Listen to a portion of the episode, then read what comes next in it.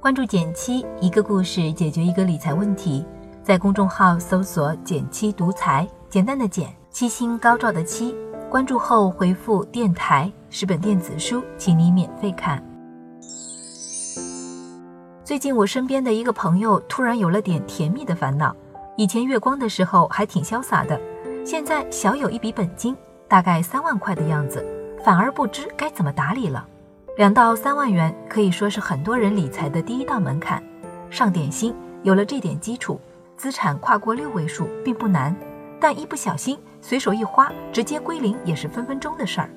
那到底如何打理这点小钱能省心又放心呢？你有什么好方法或者小诀窍吗？欢迎点赞留言和我交流，我会看哦。在讲解正确的资产配置思路前。先说个反面教材，给各位提个醒。我另一个朋友 Air 早些时候通过储蓄积累了一笔大概十万元左右的本金，拥有了第一桶金的他有些兴奋，但随之而来的问题更让他头痛。这笔钱该怎么管理呢？搁在活期里肯定是跑不赢通胀的，肯定得做些投资才行。为此，他在市面上比较了一圈，银行理财嫌利息太低，基金定投嫌时间太长。股票嘛，不确定性又有点大，偏偏那时候 P to P 刚开始起步，不少平台利息高，返现多，同样存个一年期，相比于定期存款，回报翻了好几倍，因此他就分批把本金全部投入到了某个 P to P 平台里，期间收益还挺稳定的，也的确替他赚了不少利息，不仅省心，还赚得多。一来二往之后，但凡凑齐了个整数。他都会存到这个平台上，三年累计投资了差不多二十万，但去年底遭遇平台资金链断裂，他的本金也是全军覆没。其实早在事发的前两个月里，就不断有 P2P 平台爆出风险事件，但他眼馋高利息，不舍得退出，抱着侥幸心理又拖延了一段时间，如今真是悔不当初。其实我身边与他犯类似错误的人并不在少数。越是本金不多的时候，在投资上表现得越激进，倒是那些所谓的理财高手、人生赢家，对每一笔投资都表现得很谨慎，甚至显得过于保守。这是不是和你想的有点不一样呢？怎么会这样呢？这里就要和大家说一说真正正确的投资顺序了。它有这样四步：第一步现金，第二步保险，第三步长期稳健投资，第四步。高风险投资，总结下来，核心还是稳字当头。我们一步一步来看。先说现金，现金的储备是理财和投资的基础。除了注重投资本金的积累外，还要留足至少三到六个月的生活费作为备用金，以备不时之需。其次是很多人都会忽略的保险。我见过不少朋友优先给家里的老人和孩子配齐了保险，却忽略了自己作为家庭经济支柱的保障。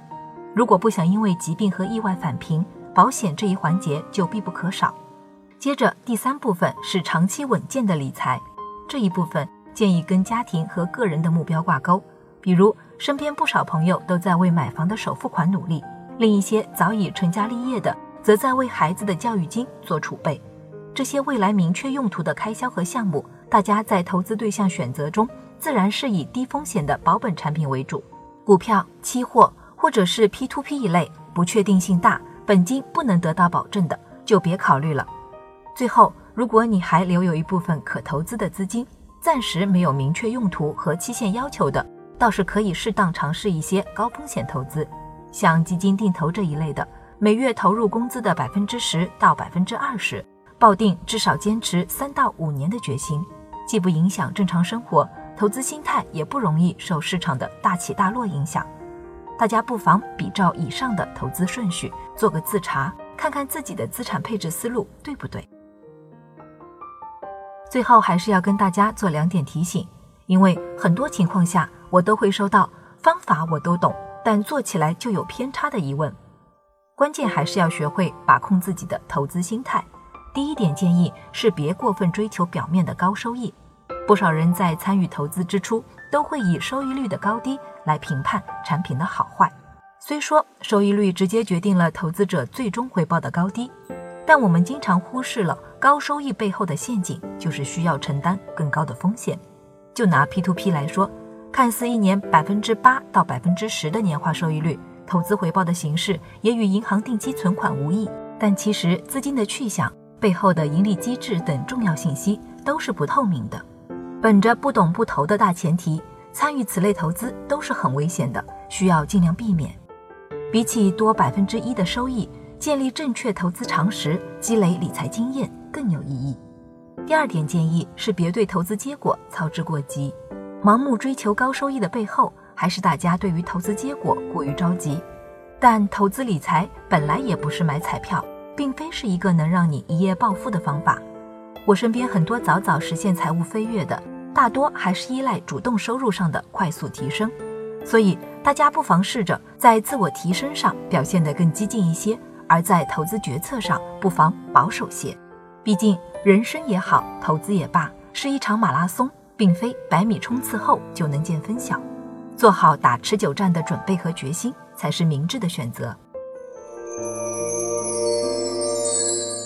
好了，今天就到这里啦。右上角订阅电台，我知道明天还会遇见你。